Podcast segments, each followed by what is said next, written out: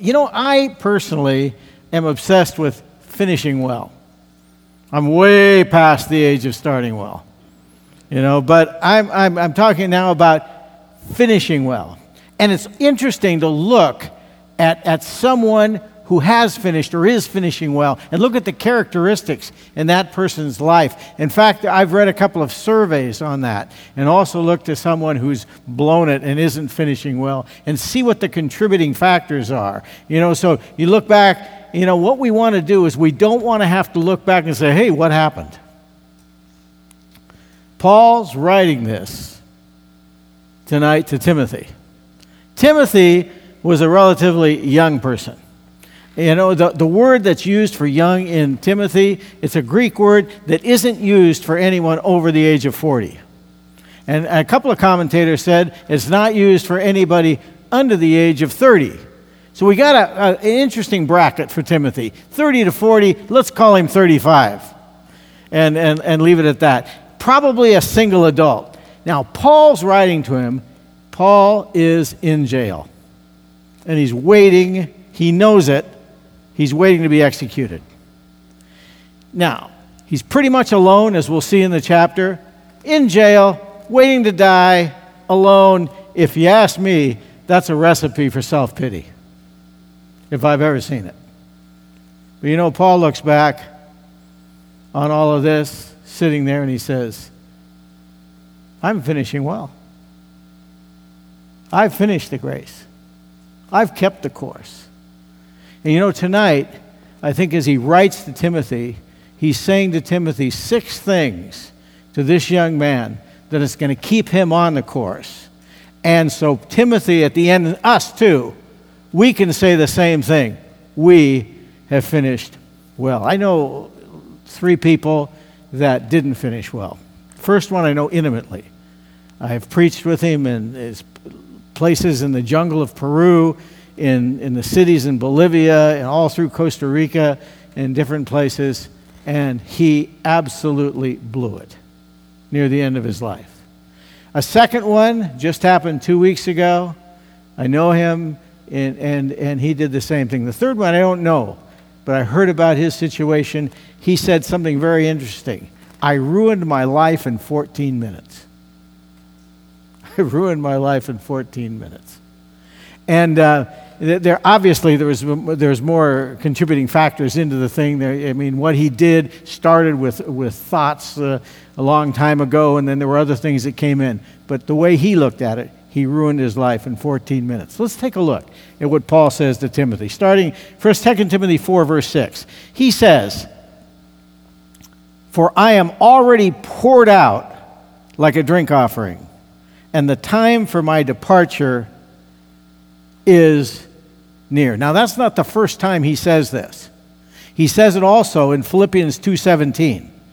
But I will rejoice even if I lose my life, pouring it out like a liquid offering to God. He's talking about the, the drink offering, the liquid offering in the Old Testament.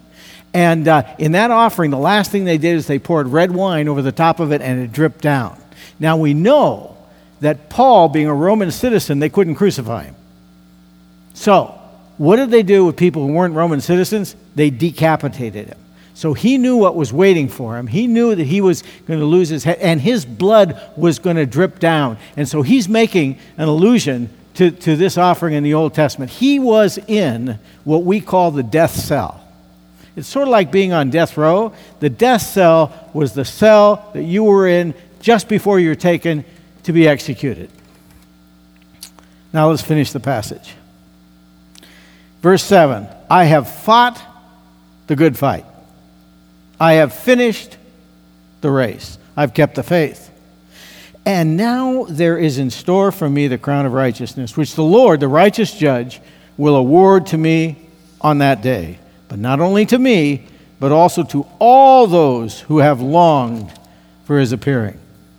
Verse 9 Do your best to come to me quickly. For Demas, we'll go back and take a look at Demas in a couple minutes because he loved this world, has deserted me and gone to Thessalonica. Crescens has gone to Galatia, and Titus to Dalmatia. Only Luke is with me. Get Mark and bring him with you, because he is helpful to me in my ministry. Now I sent Tychicus to Ephesus. Say that 10 times quickly. I'm not going to try to repeat it. When you come, bring the cloak that I left with Carpus at Troas, and my scrolls, especially the parchments. Alexander, we'll go back and take a look at him. The metal worker did me a great deal of harm. The Lord will repay him for what he has done.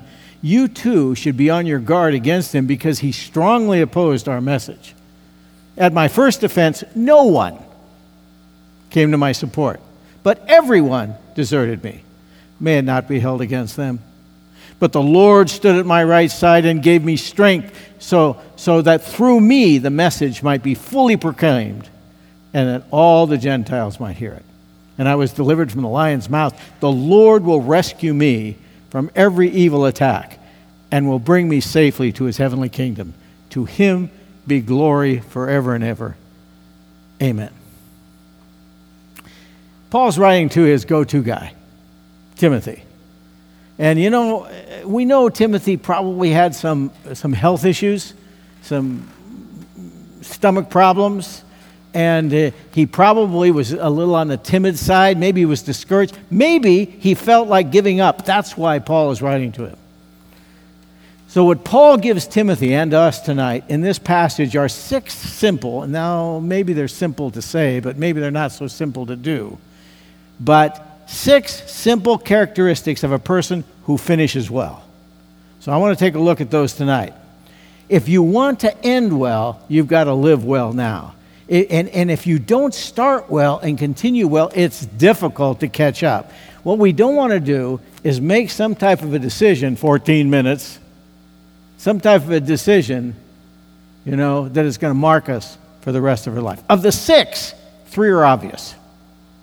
And then there's three that are not so obvious. So let's start in. First of all, verse 7. What does he say? You want to finish well, first of all, you got to fight the good fight. The Christian life here is called a fight. It's a struggle. He says in 1 Timothy 1:18, "Timothy, my son, here are my instructions to you. May they help you fight well in the Lord's battles. Another place, 1 Timothy 6:12, fight the good fight of the true faith. This word fight in Greek is where we get our word agony. He's looking at the Christian life as a struggle, a fight. Why? Why does he say the Christian life is a, is a struggle? You know, the word fight or struggle implies something. It implies that we have an opponent. Take a look at the World Cup if you're watching it. You know, you, you don't go out there onto the pitch without an opponent. Now, if, if, if, if there was no opponent, you could just go down and score every time, unless, except if you were on the team that I played on. We'd probably get one in the second half. But we never forget, anytime, every time, we want to advance the kingdom of God, it's going to be a struggle because we have an opponent. Right now, Jose and the gang, they're in Uganda. They're going to be opposed because they are going out there to further the kingdom of God. Listen to Ephesians 6 10 to 12. Finally, Paul says, Be strong in the Lord and his mighty power. For our struggle is not against flesh and blood, it's not against rulers, against authorities, against the powers of this dark world and against the spiritual forces of evil in the heavenly realm. Paul sees himself as a battle here. A battle against these evil spirits in the heavenly places. It's against temptation. It's, and, and you know, the, the, the, the devil is called the tempter in two places. He's also called the enemy in two places. Right there. And look at how many places his, his name actually means adversary. Satan means adversary or opponent. Look at all those places.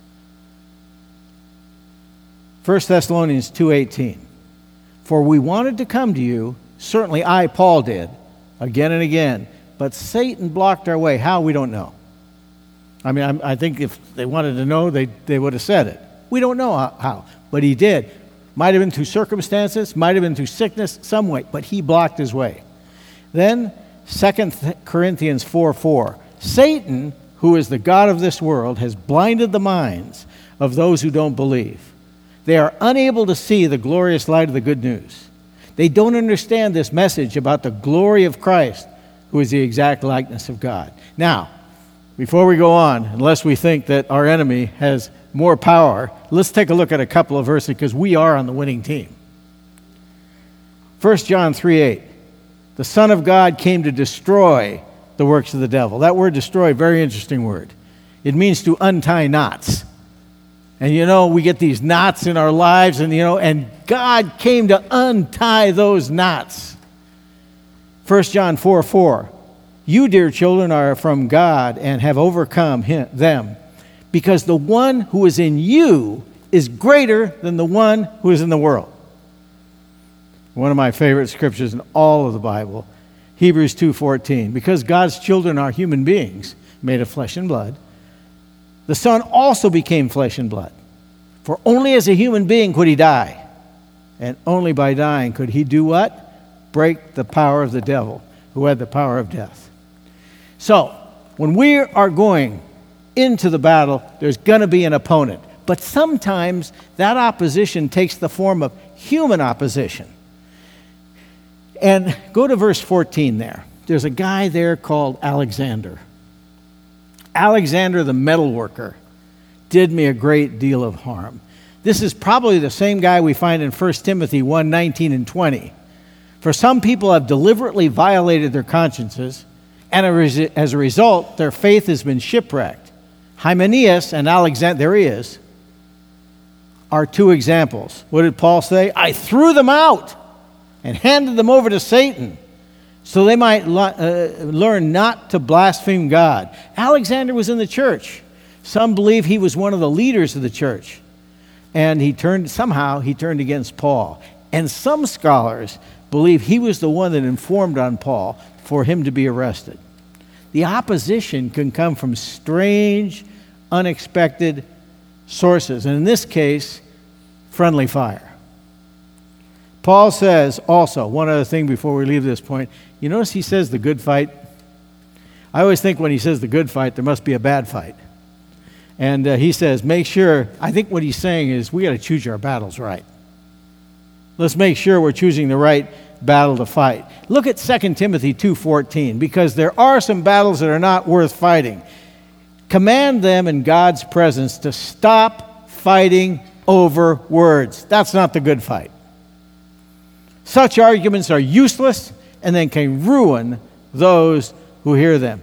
Alexander fought the wrong fight. Now, that was number one. Number two, if we're going to finish well, he says, finish the race or finish the course, it could be, in verse 7. If you've been watching the, uh, it was on today also, the track and field from Eugene. And uh, it's, it's really, I, I used to go all the time to track meets. I love to watch them when they were run well.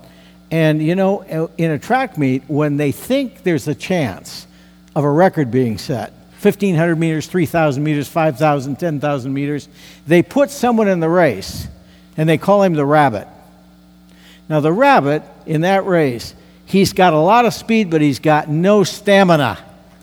He's not going to finish the race. He doesn't want to finish the race. He's not in there to finish the race. He's just there to go part of the way to encourage the others to run faster. We're not the rabbit. We're supposed to finish the race. Hebrews 12:1 let us run with endurance the race God has set before us. Philippians 3:14 I press on to reach to the end of the race and receive the heavenly prize for which God through Christ Jesus is calling us. Galatians 5:7, perhaps a little bit of a sad verse. You were running the race so well. Who has held you back from following the truth? and then a great passage in Acts 20 24. However, I consider my life worth nothing to me. My only aim is to finish the race and complete the task the Lord Jesus has given to me the task of testifying to the good news of God's grace. In that context, here, verse 11, we have a young man called Mark. There was an incident, if you remember in Acts, incident in Acts 15. This young man, Mark, gave up. Rather than talk to you about it, why don't we just read it?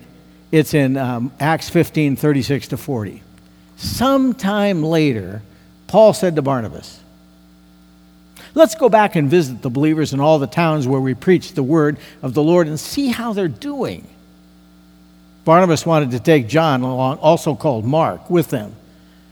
But Paul did not think it was wise to take him because he had deserted. That's a very strong word in Greek. He had deserted them in Pamphylia and had not continued with them in the work. They had such a sharp disagreement that they parted company. Barnabas took Mark and sailed for Cyprus. Paul chose Silas and left, commended by the believers to the grace of the Lord. Now, here's a young man who quit the race. He may have started fast, but he quit. And the, the term here that's used is deserted. A little while ago, I was reading in, in um, some reports, and uh, it's, it's shocking that 50% of all missionaries don't go back after their first term or don't complete their first term of service. 50%. They give up before it's now. There's a lot of reasons for it. There's health reasons, there's family reasons, there's a lot of reasons that it happens, but it happens. And it's interesting, the, the, the prime reason that missionaries don't is that they don't get along with their coworkers. But, but God has sent us here to finish the race. Now, when I look at this, we want to make sure that we're not thinking of the 100 meters or the 200 meters or the 400 meters. We're looking at a marathon here. We're looking at a long race. And when I look at this, my, the image that comes to my mind is cross country. And the reason is when I played basketball in college, they made the basketball team run on the cross country team to get in shape. It was not pretty. I mean, I remember running with our next to our center who was 6'9. I'm 5'6 and they made us run, and we had, but, but still in my mind, I can, I can remember that course. The course went over a creek, through an olive grove, down a hill, and then up what we called Heartbreak Hill, because you just get to the top, and then you'd have to go back down, and then you'd go through another cross country race. That's and that's what I think when he says race here in 2 Timothy. That's the type of thing. We have obstacles. We go up, we go down. God is with us and we're going by his grace to finish well. Hebrews 12, 2 and 3. How do we do this? We do this by keeping our eyes on Jesus, the champion who initiates and perfects our faith. Think of all the hostility he endured from sinful people. Then you won't become weary and give up. So, the first one, fight the good fight. Second was finish the race. The third, remain faithful. And the NIV says, keep the faith. The context there, the Greek, it goes both ways. You could say keep, remain faithful, or keep the faith. I think the context more favors remain faithful. I, one of the things that uh, I have continued to do at the Luis Palau organization is answer the counseling letters. We get, oh, we, we, don't get as many as we used to, but we still answer maybe five to 6,000 a year. And 99.9% um, are in Spanish. And um, I, I, get about once a week a, a, a letter that's something like this Someone prophesied over me in our church, and he prophesied I was going to have a great, large ministry. The other, the other variation of that is I get the letter, and someone said, I had a dream. And when I had this dream, I was in front of thousands of people. And when I get those letters, I send them this verse out of Luke 16:10. The Bible says, there is one rule regarding faithfulness. If you are faithful in little things, you will be faithful in large ones. That's the formula. That's the way it always happens. Verse 10 Demas. Demas has deserted me, Paul says. He wasn't faithful. He loves the things of this life. The NIV says he loves this world and he's gone to Thessalonica. Demas must have been, he had to have been, a great disappointment for Paul. He was not faithful.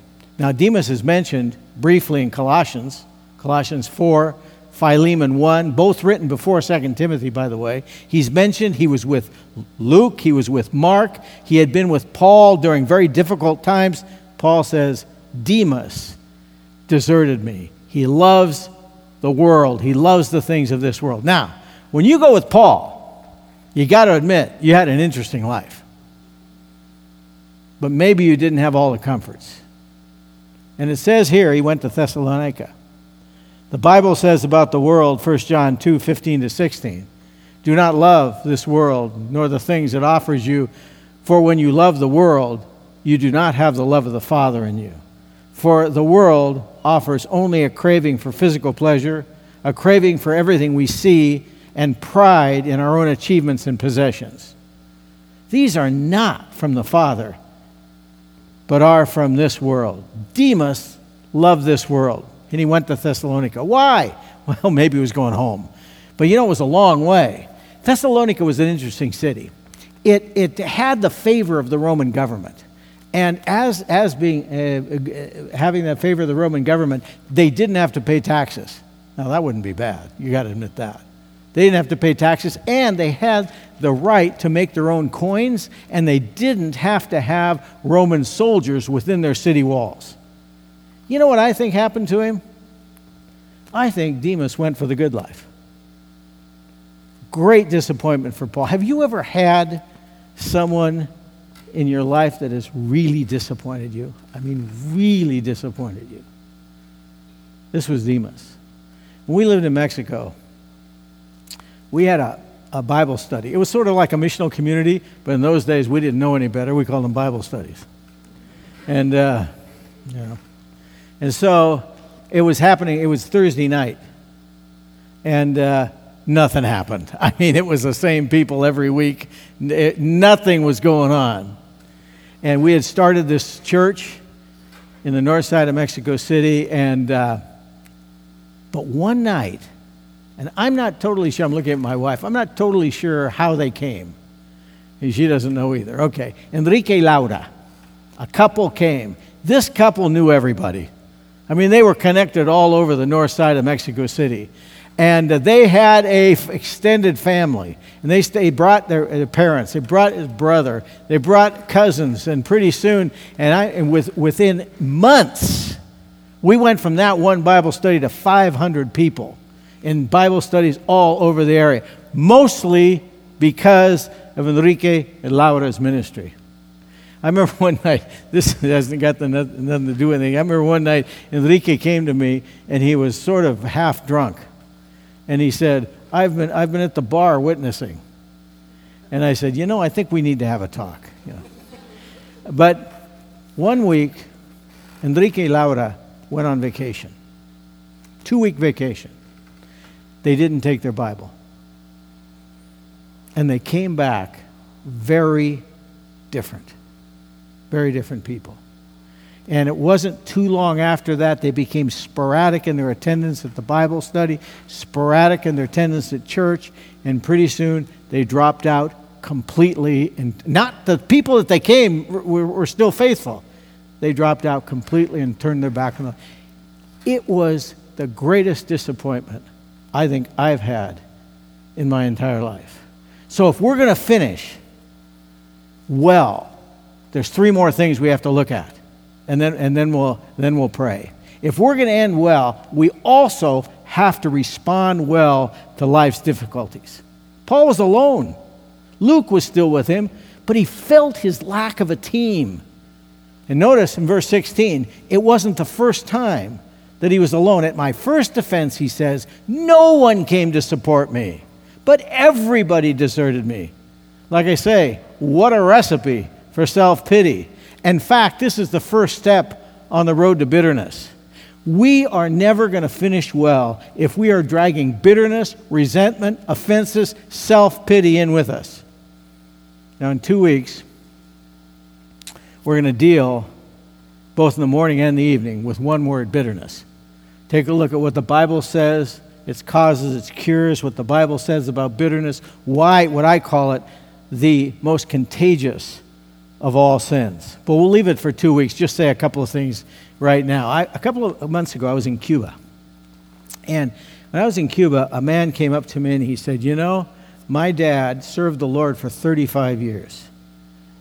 And then he left the ministry, started drinking, and when he died, he said, We buried a drunk. I said, What happened? He said, He let things accumulate. Little offenses. And they started to accumulate. You know, and then you feel sorry for yourself, self pity. After all, easy. I'm right. And there's nothing harder to deal with than a bitter person who's right.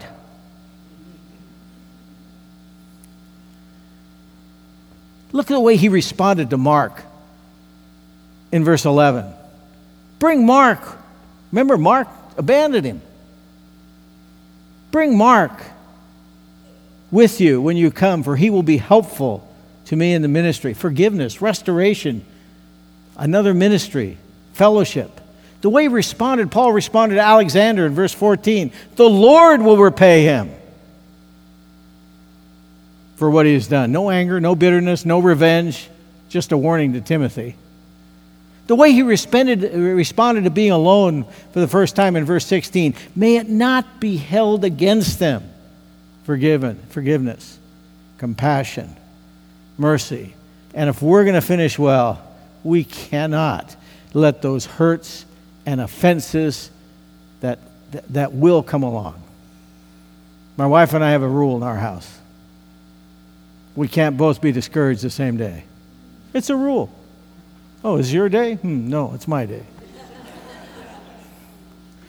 this reminds me of a few, a few, few verses. Remember when Philip was being stoned, Acts 7, verse 60? Lord, do not hold this sin against them. And then Jesus on the cross, Luke 23, 34. Father, forgive them, for they do not know what they're doing. Number five, verse 8. We need to have an eternal perspective. We need to keep our eyes on Jesus and realize that Jesus is coming. That eternal perspective will get us through. Now, he says in verse 8, there is in store for me the crown of righteousness, which the Lord, the righteous judge, will award to me on that day, and not only to me, but also to all those who've longed for his appearing. It's a crown of righteousness. It consists of righteousness we will become righteous. When we became Christians, we were declared righteous. When we get to be with Him, we will be righteous. And it's stored up, waiting for us in that day. That's the perspective. We have to realize that that's going to happen. And who's the judge? The righteous judge, verse 8 is Jesus. Paul was just about to appear before Nero, the unrighteous judge. And he was going to say, guilty as charged. And then, a few moments after, he was going to appear before the righteous judge, who was going to say, not guilty. And he was going to be truly righteous, the crown of righteousness, you know? And um,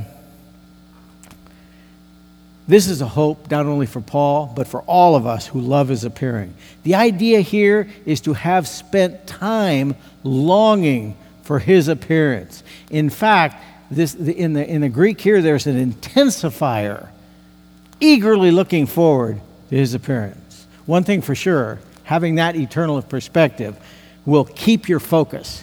It'll help you to stay faithful. It will keep you in the race. Jesus is coming back. Jesus is the one we want to see. He is the center of our lives. We will see Him, we will be with Him. That's the eternal perspective.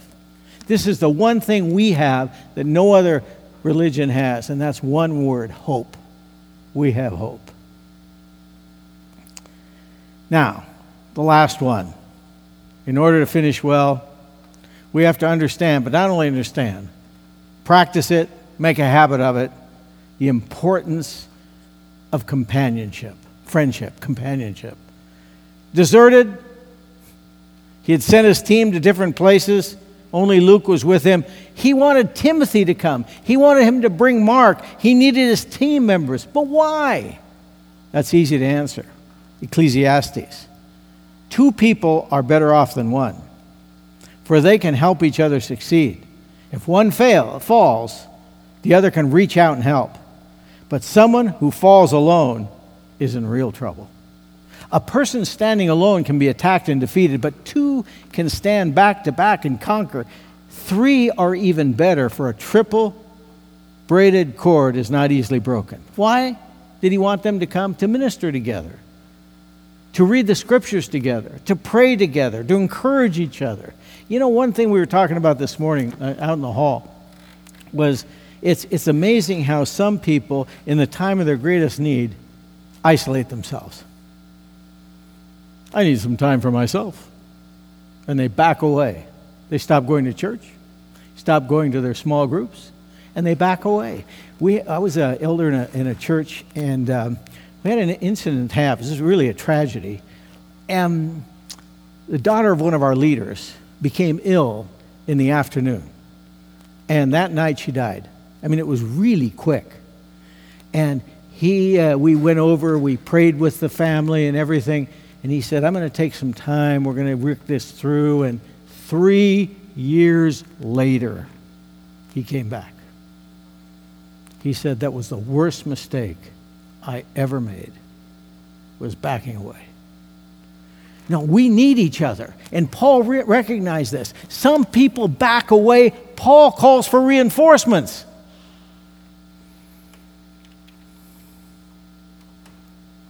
I love this verse.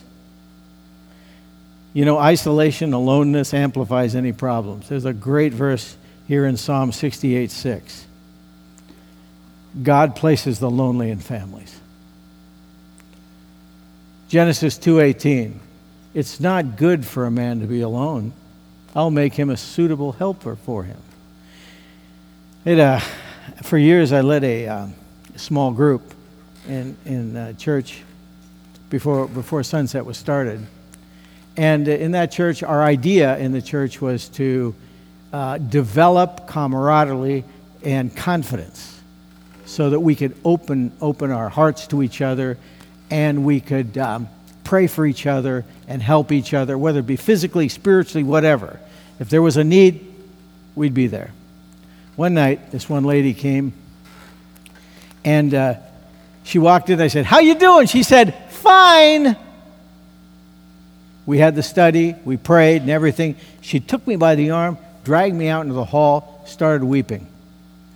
Our daughter, who, who by the way got married at 15, her daughter dropped off our grandchild at our home and left, and we don't know where she's gone, if she's ever coming back and she was just weeping. And, and, and, and I said, Where's your husband? Oh, he was so embarrassed he stayed home. Now, here we are in a group that we've been together for two years. The idea is to open our, our hearts to each other, and she would not open her heart to the group. Again, it's something about us, but Paul didn't understood something different. He understood the absolute importance of companionship, of friendship. Hebrews 10 23 to 25. Let us hold tightly without wavering to the hope we affirm. For God can be trusted to keep his promise. And let us think of ways to motivate one another to acts of love and good works. And let us not neglect our meeting together, as some people do, but encourage one another, especially now that the day of the Lord's return is drawing near. This morning on, on YouTube, I watched a video of a man called John Stephen Akhwari.